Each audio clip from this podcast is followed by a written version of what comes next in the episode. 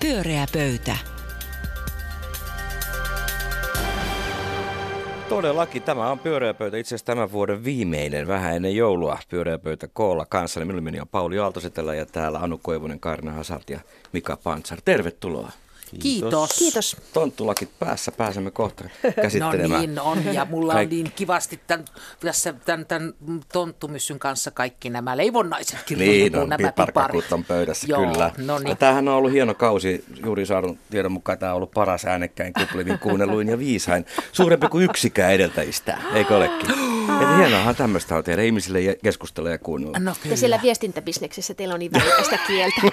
Meillä vielä tämmöistä itsekorostusta hieman havaittavissa, mutta ei kyllä. paljon, ihan, Ihan ihan, vähän. ihan pienestä. Ihan muuttunut luontevaksi Ilmeisesti. Kyllä, se alkaa Joo, niin alkaa tottua. Ei hävetä enää suomalaistakaan tuommoinen Ei, kehu. se olisi hyvä asia. No en tiedä. Mulla olisi muuten teille kysymys, nimittäin nyt kun mehän ollaan aika monta kertaa tämän vuoden aikana niin kuin toivottu lisää viisautta ja tietoa mielipiteiden sijasta, ja rinnalle vähintäänkin, niin onko teillä jotakin joululahja ideoita ihmisille, että, että tämä viisaus lisääntyisi? Mun oma vinkkini heti alkuun, te voitte hetken vielä miettiä, on tämä Hesarin kirja, tie, jolla on loistava nimikin. Tietääkö karhu, että se on karhu, joka on siis lasten tekemiä kysymyksiä tieteilijöille ja professoreille muille, muille viisaille, niin se on hyvä vinkki kaikille, jotka miettii lapselle lahjaa. Niin mitäs vinkkejä teillä on, että viisaus lisääntyisi tässä maassa? Aina hyvä lahja on tietysti äh, sanomalehden tai aikakauslehden, tieteellisen aikakauskirjan mausta riippuen vuositilaus. Erittäin hyvä Se idea. on kulttuuriteko ja sitten pitää olla vielä aktiivinen lukija ja kertoa, mikä kiinnostaa. Vaatia parasta.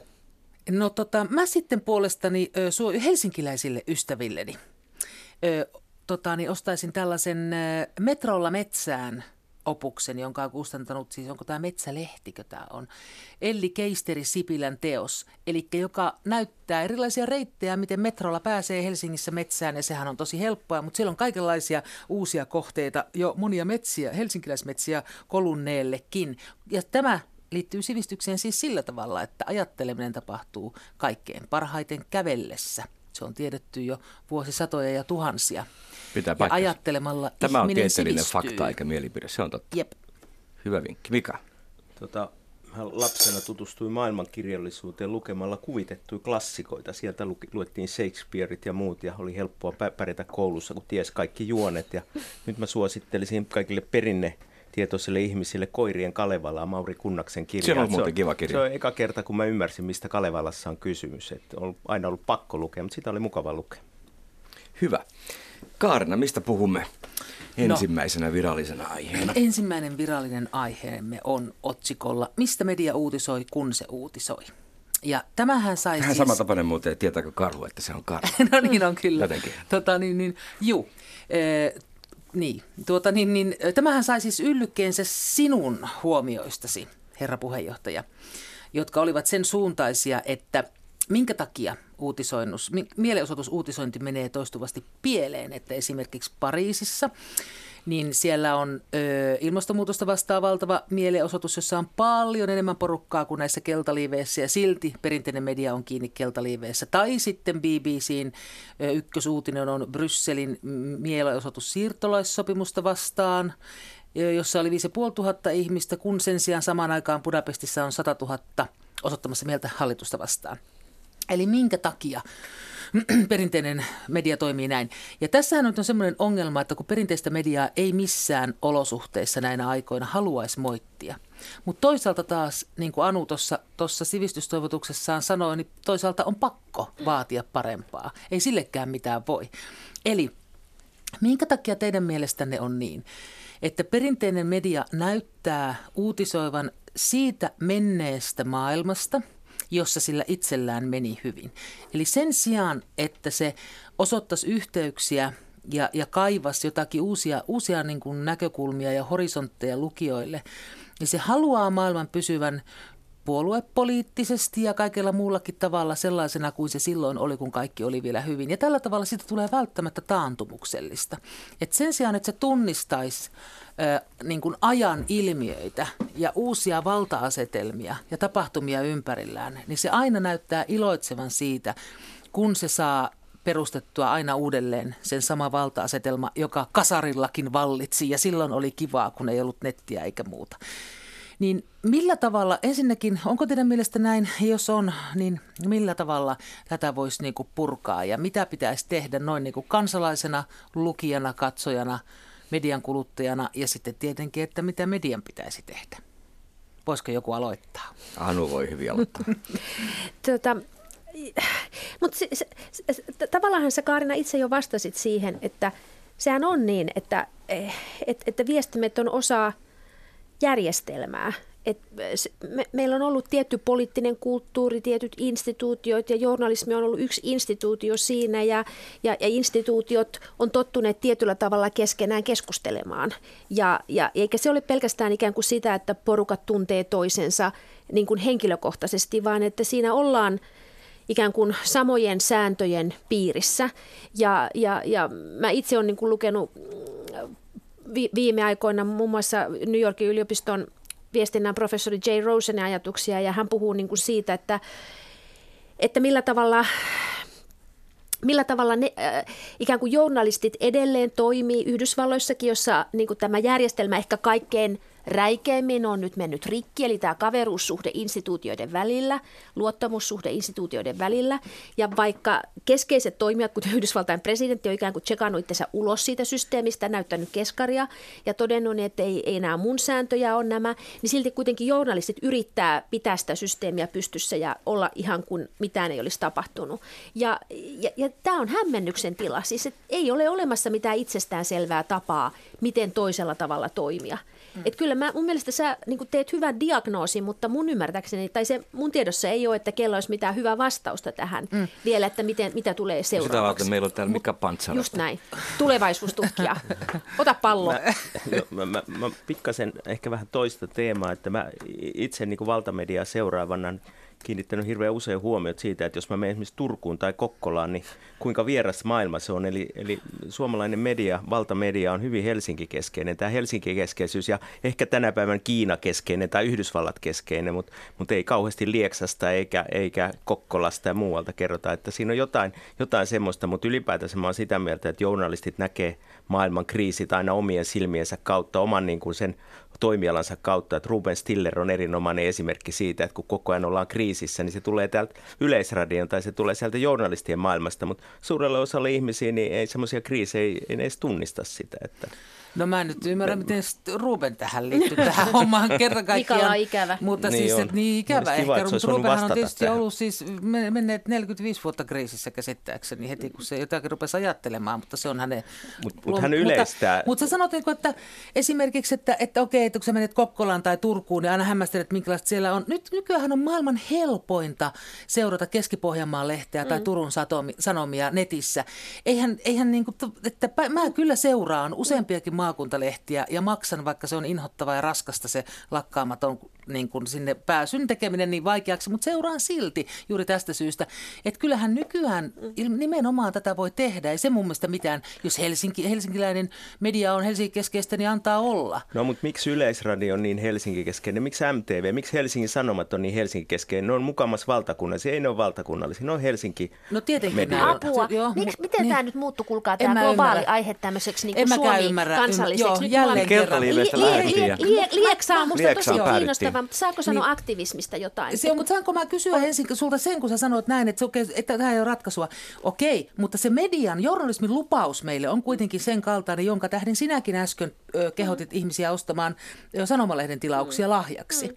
Niillä on kuitenkin joku, minkä takia sinä teit niin? Minkä takia siis ostaa? Sen takia, että, että mulla on niin usko siihen, että se ammattikunta... Ää, tekee ikään kuin sitä keskustelutyötä, että ne joutuu pohtimaan sitä kysymystä, että mistä mielenosoitusta se, osoituksesta se uutinen tehdään.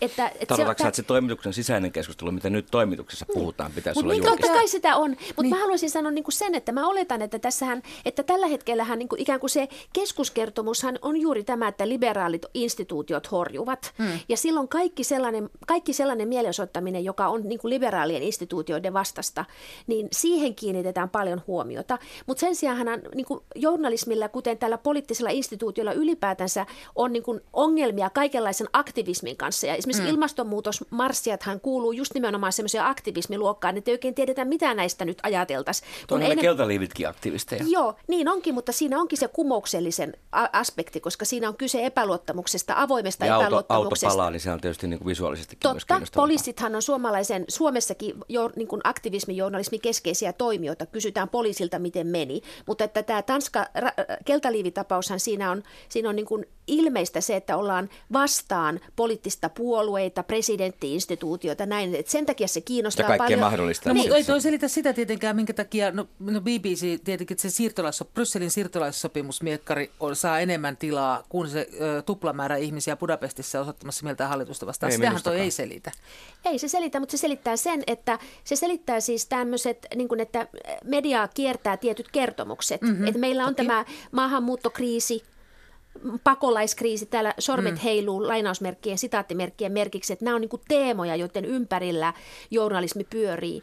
Mutta sä sanoit näin, että journalistit, että et sä luotat siihen, että sitä journalismi käy sitä keskustelua. Okei, okay, missä se käy sitä? Miksi se voi käydä sitä avoimesti? Miksi tätä voida käydä kokonaan yhdessä. Kyllä sitä voitaisiin mun mielestä, mediat voisi käydä sitä paljon enemmän omien, omien lukijoidensa ja yleisöjensä kanssa, mutta mä oon ihan varma, että nuoret journalistit monet haastaa ja monet vanhatkin journalistit on keskenään erimielisiä siitä, mistä ne jutut pitäisi tehdä ja mun mielestä meidän pitää niin kuin olla, tukea sitä, yrittää lukijoina viestiä, että me halutaan lisää tätä. Ehdottomasti halutaan. Ja näin mutta... on kyllä aina ollut, mäkin ollut päätoimittajana mm, kolmesti, niin. Niin, niin. aina on keskusteltu paljon mm, toimituksessa, mutta julkista se ei ollut avointa ei. ja sun pointti on, että se saisi olla. Se saisi nimenomaan olla avointa. Siis sehän, tämä ääneen yhdessä pohti pohtiminen, mistä meidän pitäisi puhua, mistä meidän kannattaisi mm. puhua, sehän on kaikki oikeaa elävää politiikkaa. Kyllä, kyllä. Sitten on kyllä pakko sanoa.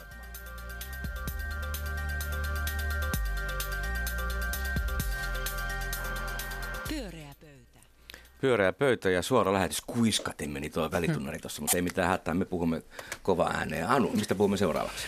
No, tässä tulisi taas mahdollisuus keskustella siitä, että tai tämä liittyy oikeastaan tähän edelliseen aiheeseen siinä mielessä, että, että mistä me puhumme silloin, kun me puhumme jostakin, ja tässä tapauksessa sukupuolesta ja tasa-arvosta. Ää, en tiedä, oletteko seuranneet ruotsalaista mediaa, mutta siis viime viikon uutinenhan oli se, että Ruotsin oppositio sai läpi oman budjettinsa, eli moderaattien ja kristillisdemokraattien yhteistyöllä ja ruotsidemokraattien tuella, niin tällä hetkellä toimitusministeriönä toimiva sosiaalidemokraattinen ja ympäristöpuolue yhteishallitus on nyt toteuttamassa sitten kokoomuksen KD ja ruotsidemokraattien politiikkaa ja yksi sen ilmentymä on se, että Ruotsin tasa-arvovirasto, joka sijaitsee Göteborgissa, lakkautetaan tammikuun lopussa. Ja se on siis hiljattain perustettu ja sen viraston kaikki työntekijät irtisanotaan. Eilen tuli uutinen, että Göteborgin yliopiston yhteydessä oleva tällainen sukupuolen tutkimuksen tutkimusinstituutti, jolla on paljon yhteistyötä tämän tasa-arvoviraston kanssa tietysti. Sen ulkopuolelta löydettiin pommi. Siis siellä oli pommi.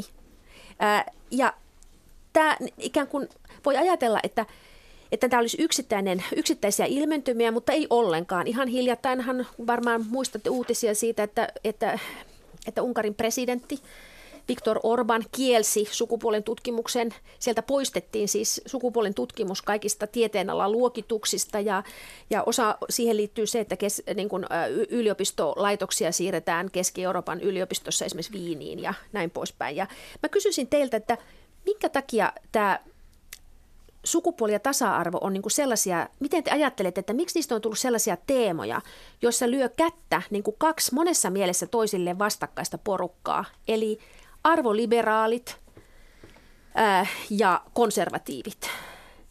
Miten ne löytää toisensa? Ikään kuin talousliberaalit, arvoliberaalit, konservatiivit. Miksi tämä on sellainen teema, jossa ne toisensa löytää ja pystyy tällaisiin ratkaisuihin pääte, pää, pääsemään ja luomaan sellaista ilmapiiriä, että joku pöllöpää rikollinen ryhtyy pommejakin askartelemaan. Kävikö se uutis ilmi muuten, että onko siellä joku järjestö takana tai joku ei, viesti? Ei, ole mitään, ei okay. ole mitään viestejä, mutta siellä on siis ollut erilaisia uhkauksia sille yksikölle on sadellut aikaisemminkin, mutta ei mitään tällaista näin konkreettista. Joo. Tota, mä kysyn oikeastaan Anu sulta, että voisiko olla, että joskus tasa-arvoasiat on niin pitkällä, että semmoinen virasto voitaisiin lopettaa? Että millä perusteella voitaisiin lopettaa. Ruotsi on, eilen julkaistiin tuo World Economic Forumin tämmöinen tasa-arvokuilu tutkimus, jossa Ruotsi on maailman kolmanneksi tasa-arvoisin maa ja muuta. Että, että voihan se olla niin kuin talousliberaalit ajattelee, että laitetaan rahat johonkin suurempaan epäkohtaan ja johonkin toisenlaiseen virastoon. Että, että, että on, onko mahdollista, voisiko olla valmis tasa-arvon kannalta? Mä ymmärrän niin kuin tutkimuksellisesti, että sehän on niin kuin ikuinen kysymys. Mm. Mutta onko pakko, että meillä on olemassa tasa-arvovaltuutettu esimerkiksi kaikissa olosuhteissa, mm. jos tasa-arvo on saavutettu? Voisiko talousliberaalit ajatella näin? Mä tiedän, Kaarinaa naurattaa tämä niin, mun niin kuin toi, toi saavutetut, saavutetut mm. sano mm. vaan, sul, kysymys oli sulle, mm. Anu. Ö, siis mä, mä ajattelen näin, että, että mun kysymyshän ei koske varsinaisesti, että sähän niin sivutit nyt sen Joo, kysymyksen. Niin paitsi, että koska... talousliberaalien mielestä ehkä se kannattaa mm. satsata johonkin muuhun se raha. Niin, tai he itse asiassa, hehän on valmiita ikään kuin, mun analyysihän tästä on, tässä on se, että, että sukupuolten ja, ja, ja sukupuolten välistä tasa-arvoa koskevat kysymykset on sellaiset, missä niin kuin onnistuu ilman liian kovaa hintaa sellainen kauppa, jossa tämmöiset kansalliskonservatiivit ostaa oikeistoliberaalin talouspolitiikan ja, ja arvoliberaalit myy omat arvonsa äh, saadakseen sen oman talouspolitiikkansa läpi. Tämä on niin kuin mun mielestä se, mitä tässä tapahtuu. Ja, ja tässä voidaan, se voidaan sitten kerronnallistaa sellaiseksi, että tasa-arvo on valmis, mutta mepä kysymään niiltä, jotka, jotka tekee töitä palkka, palkkausproblematiikan kanssa tai, tai, tai, tai erilaisen niin hoiva-epätasa-arvon kanssa tai muuten, että onko tasa-arvo valmis. Mutta mä, mä en oikeastaan, mä, mä itse asiassa en halua keskustella sitä, onko tasa-arvo niin. valmis, vaan, vaan siitä tästä, että miksi tällä politiikalla on tällä hetkellä niin kova voima. Niin, mutta jos World Economic Forum, sehän edustaa nimenomaan talousliberaaleja voimia, ja mm. jos on todennut, että Ruotsi on melkein valmis, Ruotsi, Suomi, Norja, Tanska, ne on valmiita tässä Mutta se kysymys oli nyt Anulla tämä, että niin. minkä takia nämä löytää toinen toisensa, niin. äärioikeisto ja oikeisto. Raha mutta, voi mutta, olla, tai mikä mm. pointti voi olla, että raha voi olla yksi niistä syistä. Joo, tota niin, äh, mutta onko nämä, niin, se on talousliberaaleja, mutta onko se sitten millä tavalla arvoliberaaleja, että jos se sitten ei mm. olekaan sillä tavalla, että se on se talous mm. siinä sitten aina se, ja siinä mielessä kyllähän ihmisoikeuskysymykset tai tasa-arvokysymykset on aina ollut nimenomaan vasemmiston ideaa mm. vasemmissa. Se on, he ovat pitäneet huolta siitä. Ja heillä on ensimmäisenä mielessä ihminen ja ihmiset, hei, mm. niin, ja se on vasta toisena ikään kuin se talouspuoli. Että, että siinä mm. mielessä ei pitää mikään yllätys tietenkään ole. Että jos siellä on sosiaalidemokraatit, niin sitten se voisi olla mm. niin kuin hämmästyttävämpää. Mutta onko tämä nyt yllätys, että he toisensa löytävät? No ei se tietenkään siis, onhan meillä Sipilän hallituskin omassa hallitusohjelmassaan niin katsoo tasa-arvo, että tasa-arvo on valmis ja Nimenomaan. ei Suomessa ole mitään kysymyksiä, että, ei että sikäli niin kuin World Economic Forum tai näin, että, ei ole minun linjani. Että, että siis tavallaan, että, että tähän ei ole siinä mielessä mm. yllätys, mutta se on yllätys ehkä, että että sillä on niin keskeinen symboli, tai mun mielestä, sillä, mm. mun mielestä mua se jaksaa hämmästyttää, että sillä on niin iso symbolinen arvo, että ikään kuin, ja, niin kuin ajatellaan, että se toimii tällaisena sumuverhona erinäköiselle politiikalle, tai että sen kautta pysty, halut, ajatellaan, että pystytään hankkimaan ikään kuin kannatusta ja suosiota, ja, ja, ja että mm. sillä et, et se on, siitä tulee niin keskeinen symbolinen asia. Se on mun mielestä erittäin kiinnostavaa. Eikö eri aikoina ole ollut erilaisia painotuksia myös niin kuin tieteen tukemisessa ja suosimisessa? Muistaakseni Japanissa humanistinen niin lakkautettiin jossain vaiheessa, mm. että sillä ei nähnyt mitään arvoa ja tuli tilalle insinööritieteet ja muuta. onko, onko, kun sä oot nyt sukupuolitutkimuksen profana Tampereella, niin onko meillä samanlaista niin tendenssiä vai onko tämä nyt hyvin ruotsalainen ja hyvin niin kuin hetkellinen tämä muutos? Öö, en mä osaa sanoa. Meillä on siis tämmöinen hyvin niin kuin yhteiskunta tutkimuksellinen, tällä hetkellä erittäin niin kuin tutkimusrahoituksellisesti hyvin menestyvä kansainvälinen yksikkö. Että mä, mä en oikeastaan puhu tässä niin kuin omasta perspektiivistäni, vaan mä niin kuin hämmästelen tätä tapahtumakulkua. Ja mä en niin kuin näe itse tässä mitään tällaista, että tasa-arvo on valmis, vaan mä näen tämän täysin puhtaasti poliittisena eleenä, jolla, jolla kositaan tiettyjä äänestäjiä ja, ja luodaan niin kuin mielikuvaa, että ollaan kuitenkin, o, o, niin mun mielestä siis Ann-Katrin Junga, joka kirjoitti Hufvudstadsbladetissa eilisessä sunnuntai-esseessään, hän esitti tämmöisen ajatuksen, että on käynnissä tällainen 68 sukupolvelle tehtävä vastavallankumous, niin musta se idea on niin kuin aika aika, aika, musta se vaikuttaa selitysvoimaiselta. Niin kyllä se mustakin tuntuu, mutta niin kuin tavallaan talousliberaalinen ajattelee kustannushyöty näkökulmasta tätä kysymystä. Tarviiko enää laittaa rahaa siihen, kun ollaan melkein valmiita? Mutta tota, niin eihän se, sehän kysymys on niin, yhdestä se on viranomaisesta. talousliberaalien Joo, mutta mä en usko, että Niin. tämä on nyt esimerkiksi niin kuin Ruotsin kansantaloudelle juuri se kohta, mikä niin kuin kaataa tai nostaa. Joo, ei. Nimenomaan, että ei Joo. voi olla kysymys siis, että tuo ei jotenkin Jollei sitten ajatella ihan... jotakin valtavia niin kuin palkkaratkaisuja tai näin pois. Niin. En usko, Tämä että on tässä on mitään niin ideologinen syvällistä. markkeeraus. Tämä Tämä niin Tämä on aivan eksplisiittinen, Kyllä. niin kuin ilmeinen, julkilausuttu ideologinen markkeeraus. Siis sitä voidaan puhua rahasummina, että se raha laitetaan johonkin muualle. Mutta että No mikä on- siellä Mutta sitten hei, on? tämä kuuskasin sukupolvi kiinnostaa mua, kun siitä on 50 vuotta. Jos ajatellaan, että ne oli silloin kaksi vitosia, nyt ne on seiskavitosia. Eikö ne ole vähän liian vanhoja siihen, että, että, tota, että ne niin kuin seuraava sukupolvi tappaa ne? Eikö se pitäisi, niin kuin, että se on missattu yksi sukupolvi välistä? Niin, no, mutta Yhdysvalloissahan sitä kulttuurisotaa on käyty jo pidempään, että nyt se on niin kuin Euroopassa oikeistoradikaalien ja kulttuurikonservatiivien puhetapa. Että ehkä se on vain se, että siinä puhetavassa on voimaa, että oli ne globalistit, jotka kiinnitti huomiota vähemmistöihin. Nyt on enemmistön aika ottaa niin kuin agenda omiin käsiinsä, että tämän tyyppistähän puhetta on niin kuin aika paljon ja sille nä- nähdään, niin kuin, että, että nyt, tarvit, nyt tarvitaan ku- kansakunnan kunnianpalautus. Tämä on nationalismia ja, ja siinä mielessä arvokonservatiivisuus. Mutta tämähän on, Suomessahan tämä on saanut katella jo neljä vuotta. No on. Ihan in action. Kyllä, kyllä. Pyöreä pöytä. Pyöreä pöytä ja suora lähetys, eikä todellakaan puhuta mistään piparinpaistosta täällä kuusen koristelusta, mikä, mikä on meidän viimeinen teema. Tota, Anu tuossa alussa suositteli, että kaikki lukis tai tilaisi tieteellisiä aikakauskirjoja. Tänään juhlitaan Politiikka-lehden 60-vuotispäivää ja nyt tota, Politiikka-lehdessä tuli tämmöinen aika mielenkiintoinen artikkeli juuri julki, jonka otsikko on Samassa veneessä empatiakuilujen poliittinen ulottuvuus Suomessa. Kirjoittaja Sakari Kainulainen ja Juho Saari. Ja mä olisin oikeastaan halunnut kysyä, että mitä mieltä te olette tämmöistä empatiakuilusta, mutta ehkä mun pitää kertoa, mitä, Kerro se, ensin mitä se tarkoittaa. Siihen niin kuin lähtökohta tähän tutkimukseen kai alkoi siitä oululaisesta valtuutetusta, joka puhuu ihmisroskasta, eli niistä, niistä ihmistä, jotka on siellä kaduilla, kodittomista ihmisistä. Ja, ja sitten tämä tutkijat pohti sitä, että olisiko niin, että, että me jotenkin arvostetaan joitain ihmisiä ja toisia ei arvosteta. On kunniallisia ihmisiä, niin kuin lapsia, vanhuksia ja ja tota, noin vammaisia ja sitten on kunniattomia ihmisiä, niin kuin ylivelkaantuneita maahanmuuttajia ja päihdeongelmaisia. Ja he sitten teki tämmöisen kyselyn eri puolueen kannattajille, että miten eri puolueet suhtautuu näihin kunniallisiin ja kunniattomiin ihmisiin. Ja, ja yksi semmoinen ehkä niin kuin keskeisimpiä löydöksiä oli se, että, että varsinkin perussuomalaisilla, mutta myös kokoomuksella, demarilla ja kepulla on iso ero siinä, että ne jakaa ihmiset näihin kunniallisiin ja kunniattomiin. Eli kunniallisia ihmisiä on ne, jotka ovat itse,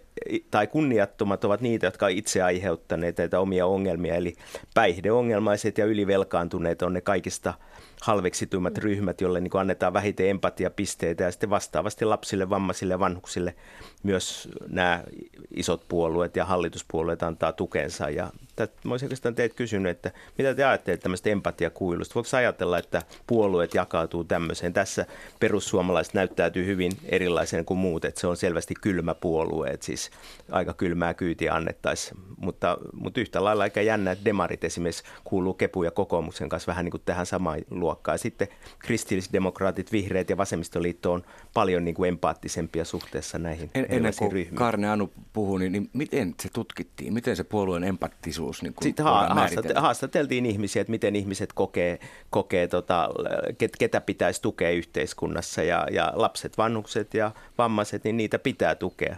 Ja, ja onhan se niin kuin musta, mu- mulle oikeastaan yllätyksellisin asia tässä on se, että kuinka, kuinka raasti ihmiset suhtautuu ylivelkaantuneisuuteen. Eli ylivelkaantuneisuus on se kaikista pahinta, mitä ihminen on voinut tehdä. Itse aiheutettu ongelma ja, ja tuki tällaisille ihmisille on kaikista vähäisintä. No mua ainakin yllättää se, että, että kokoomuskin on sitä mieltä, että ylivelkaantuminen on kauhea. Eikö tämä Se oli nyt ole- kaikista vahviten. Kokoomus nimenomaan oli Okei, kaikista se on vahviten jännä siinä mielessä, mieltä. että eikö tämä nyt ole juuri se puolue, joka on ihan, että hei ihmisen pitää saada yrittää epäonnistua ja yrittää uudelleen ja koko tämän tällaista niin kuin taloudellista toimeliaisuutta ja ei se mitään, jos ei onnaa, huomen taas. Että, että siinä mielessä musta oli aika yllättävä tämä, mutta ehkä se tarkoittaa sitten vaan jollakin tavalla ihmisiä, jotka eivät osaa tosiaan sitä omaa taloutta. Että se oman talouden hoito on niin, niin kerta, omat, omat kasvot on niin kiinni siinä kokoomuksen kannattajilla, että sitä on niin kuin helppo halveksia. Mutta vähän yllättävä oli se tulos. Mun mielestä tässä tutkimuksessa, tähän ei siis liitty, tämä ei lähtenyt liikkeelle siitä Oulu, tapauksesta tai tästä ihmisroskakeskustelusta, vaan tämä on strategisen tutkimuksen neuvoston rahoittama hanke, joka on tutkinut tuota, talo, taloudellista eriarvoisuutta. Se, tämä on se eriarvoisuus niukkuuden aikana hanke, joka on tehnyt paljon erilaista, erilaista tutkimusta, että tämä on vain yksi osa sitä.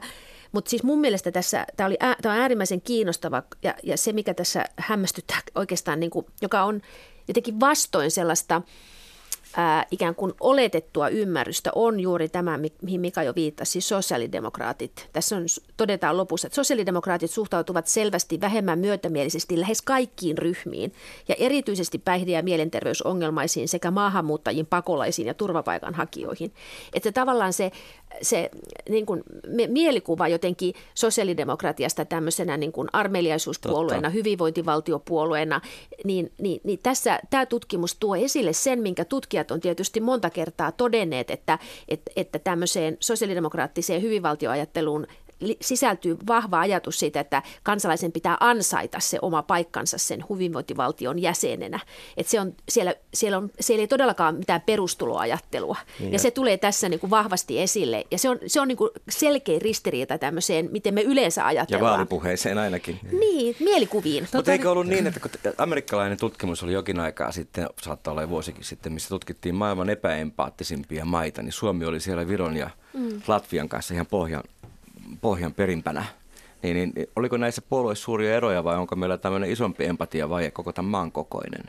No kyllä perussuomalaiset oli ihan toinen pää ja vasemmistoliitto ja vihreät oli ihan se toinen, mutta, mutta kyllä yhtä lailla vasemmistoliitolla ja vihreälläkin oli, oli epäilyksiä siitä, että pitääkö kunniattomia ihmisiä mm. siis tukea. Että eihän, se, eihän se ole niin, että vain perussuomalaiset on kylmiä, vaan näistäkin puolueen kannattajissa on niitä samoja ihmisiä. Kyllä me historiallisesti ollaan aina pystytty ruumiskaso, jäätyneiden ruumiskasojen päältä kävelemään. Siinä ei ole koskaan ollut mitään ongelmaa. Että, meissä ei, että tavallaan se on ihan niin kuin, se on kasvatuksen tulosta, se, se empaattisuus ja muu. Niin. Et, Mut mm. se, sehän on tässä lä- kiinnostava lähtökohta tässä Sakari Kainulaisen ja Juho Saaren artikkelissa. Tästä täytyy sanoa, että Juho Saari on siis pomoni. Hyvä. Ta- Eli Tampere, nyt sä teet tätä niin. niin kuin asemointia. Että se on joo, maailman ahkerin mies, voidaan niin, myös joo, todeta. Joo, mutta pakko sanoa, niin kuin, että, että joo, tässä kyllä. disclaimerit. Anu puhuu nyt pomostaan. Niin, Ole hyvä, että, ottakaa sillä, sillä tavalla tämä nyt kuunnelkaa. No joka tapauksessa niin tässä lähtökohtaan on se, että kun meillä on tämä sama vene, Sehän mm. on tämän koko, koko niin kuin mm. artikkelin, että, että meillä on tämä keskeinen metafora, että olemme samassa veneessä ja suomalaiset niin kuin tutkimusten mukaan ajattelee, että me ollaan samassa veneessä. Niin miten tämä mielikuva on yhdistettävissä tavallaan tähän empatiakuiluun? Se on myös jännittävä niin. ristiriita, Joo. että me voidaan samanaikaisesti ajatella, että mehän olemme kaikki samanlaisia ainakin kun saunaan mennään, niin kaikki on alasti. Ja, ja sitten jotenkin ollaan, niin kuin luottamus niin. on korkea. Ja... Tai, sitten, tai sitten, eikö siitä nykyään juuri rihdellä somessakin valtavalla tavalla, että veneen pitäisi olla sama ja se on tämä vene, missä missä me ollaan. Niin että eikö siitä ole kysymys, että mä tiedän, onko se, onko se niin, että me uskomme olevamme samassa veneessä, vaan että meidän pitäisi olla samassa veneessä tai sitten tulee tuho. Tehkö meidän pitäisi on... ikään kuin yhdistyä yhdeksi rintamaksi jotakin. Ehkä jotakin... se on niin, että nämä veneet kuitenkin kohtaa joissakin satamissa. Ei saa olla monta venettä, pitää olla yksi vene. Tästä on juuri kysymys. Mutta tuo SDP on siinä mielessä kiinnostavaa, että mä oon miettinyt sitä, että mikä ihmeen takia SDP osaa olla niin hiton hiljaa. Nyt tuli pieni kirjosana, anteeksi. Tota, hiton hiljaa tästä palkansaajien ja ei, ei-palkansaajien. Niin on, meillä on yrittäjät ja palkansaajat ja SDPlle se tuntuu todella hyvin edelleen käyvän. Että se larppaa sekin mennyttä maailmaa tässä mielessä, että jos miettii millä tavalla iso osa kansasta nykyään erilaisilla pätkä- ja hanttihommilla ja urakkaduuneilla ansaitsee leipänsä pä, niin kuin osissa ja muuta. Että sitä ei niin kuin, samalla tavalla kuin ammattiyhdistysliikettä ei kiinnosta niin kuin lainkaan tämä muuttuva maailma. Niin toihan selittää sitä, että se on kuulkaa ansaittava ja nimenomaan vanhakantaisella palkansaajalla eikä yhtään täällä ruvettava tota, maailmaa muuttamaan. Et se on myöskin hirveän taantumuksellinen puolue, sekin. Kertoo seuraavasta hallitusohjelmasta. Meillä tulee uudenlainen aktivointimalli sielläkin eteen ihan varmasti. Mm. No vaaleahan ei vielä ole käyty. Niin, mutta Eikä on... se ihan varma ole se rinteen voitto, vaikka se on monta kertaa kuulutettu. Niin, mutta mm. se ei välttämättä, että mä luulen, että tämä Mikan pointti on se, että se ei liity siihen. Että niin. tämä ei liity mm. siihen, että kuka voittaa Juuri vaalit näin. tai missä järjestyksessä, no. vaan joku aktivointi, no. koska tämä on niin kuin globaali trendi ja nyt tämä sosiaaliturvauudistus, niin siinähän tämä on hirveän ajankohtainen artikkeli juuri liittyen siihen, että miten Suomessa nyt eri puolueet ajattelee sitä, että millä kriteereillä joku on ar- arvokas, kyllin mm-hmm. arvokaksi saadakseen yhteiskunnan tuen ja ke- keihin armeliaisuudessa niin katse no. kohdistuu. Mm. Miten tätä toisen aseman asettumista voisi no. sitten näille puolueille opettaa tai ohjata? No, en mä tiedä, mutta tässä tutkimuksessa myös köyhät ei ollut yhtään myötätuntoisempia köyhiä kohtaan kuin muutkaan. Että, se, on että se, se, se, on, se on aika mielenkiintoista, mutta, mutta hyvä asiahan se on, että, että valtion verovaroja ja kuntien verovaroista ei päätä kansalaiset kansanäänestyksessä, koska silloin nämä kunniattomat ihmiset jäisi aivan tyhjän päälle. Eli me... onneksi meillä on olemassa tämmöinen järjestelmä, jossa mietitään ohi sen kansan mielipiteen Erittäin tässä mielessä. hyvin sanottu. El, eläkö julkinen järjenkäyttö ja deliberaatio? Ehdottomasti. Kyllä. Pyöreä pöytä. Pyöreä pöytä karsi kuin karsikin vähän tämmöisiin jouluisiin teemoihin tässä niin loppuviimeksi ja YK ihmisoikeussopimuks vaan jäi mainitsematta. Mutta muuten erittäin hieno keskustelu. Olipa muuten hieno kausi. Tähän oli merkittävää keskustelua. Toivottavasti kuulijat nauttivat, ainakin siltä vaikuttaa meidän viisastelusta. Tämä nimittäin jatkuu heti, kun olemme joulun viettäneet, niin palaamme takaisin ääneen. Hei hei.